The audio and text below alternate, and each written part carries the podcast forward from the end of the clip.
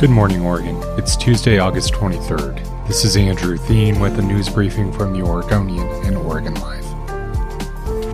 The owner of Northeast Portland's beloved Roseway Theater said Monday he's still coming to grips with the scope of the damage to the historic building. Greg Wood said the 1924 era building is virtually gutted, but the front of the building survived and the stained glass windows inside remained intact.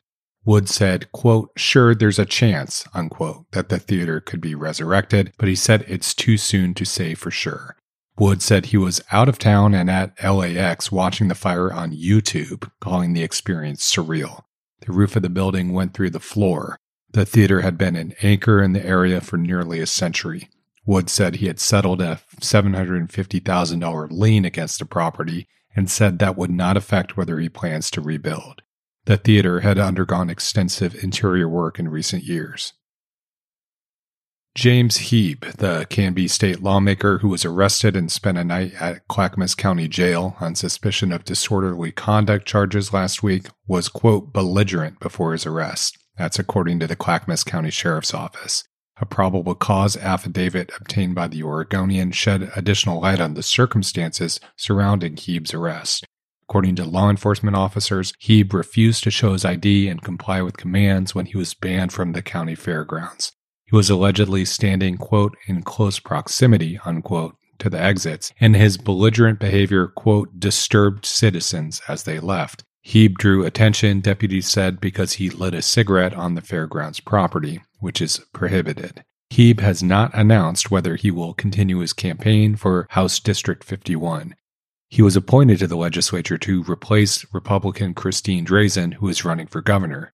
Last week, Republican House leaders said they were disappointed by the events that led to Hieb's arrest. The Clackamas County District's Attorney's Office is investigating the case, and there have been no charges filed.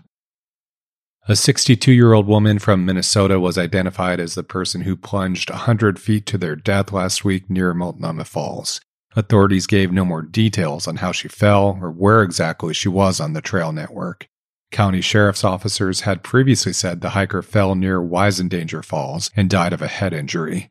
They were hiking with a group and were found about 1.3 miles up from Multnomah Falls, Larch Mountain Trailhead. Wiesendanger Falls is on the way to the popular Multnomah Wahkeena Loop, where hikers can see six waterfalls in about five miles. The area still bears scars from the Eagle Creek fire of 2017.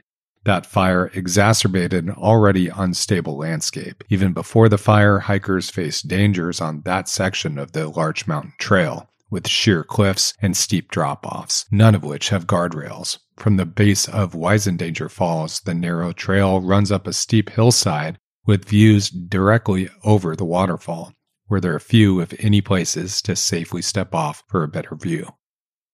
Southeast Portland's Oaks Park is an institution and a popular spot with the youth, but now the venerable amusement park is requiring that young people who want to skate at the roller rink come with a chaperone.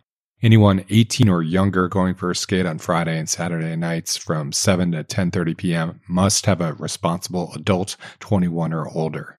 One chaperone can be responsible for up to 6 minors. Anyone under the age of 18 without a chaperone will be booted from the premises. What gives?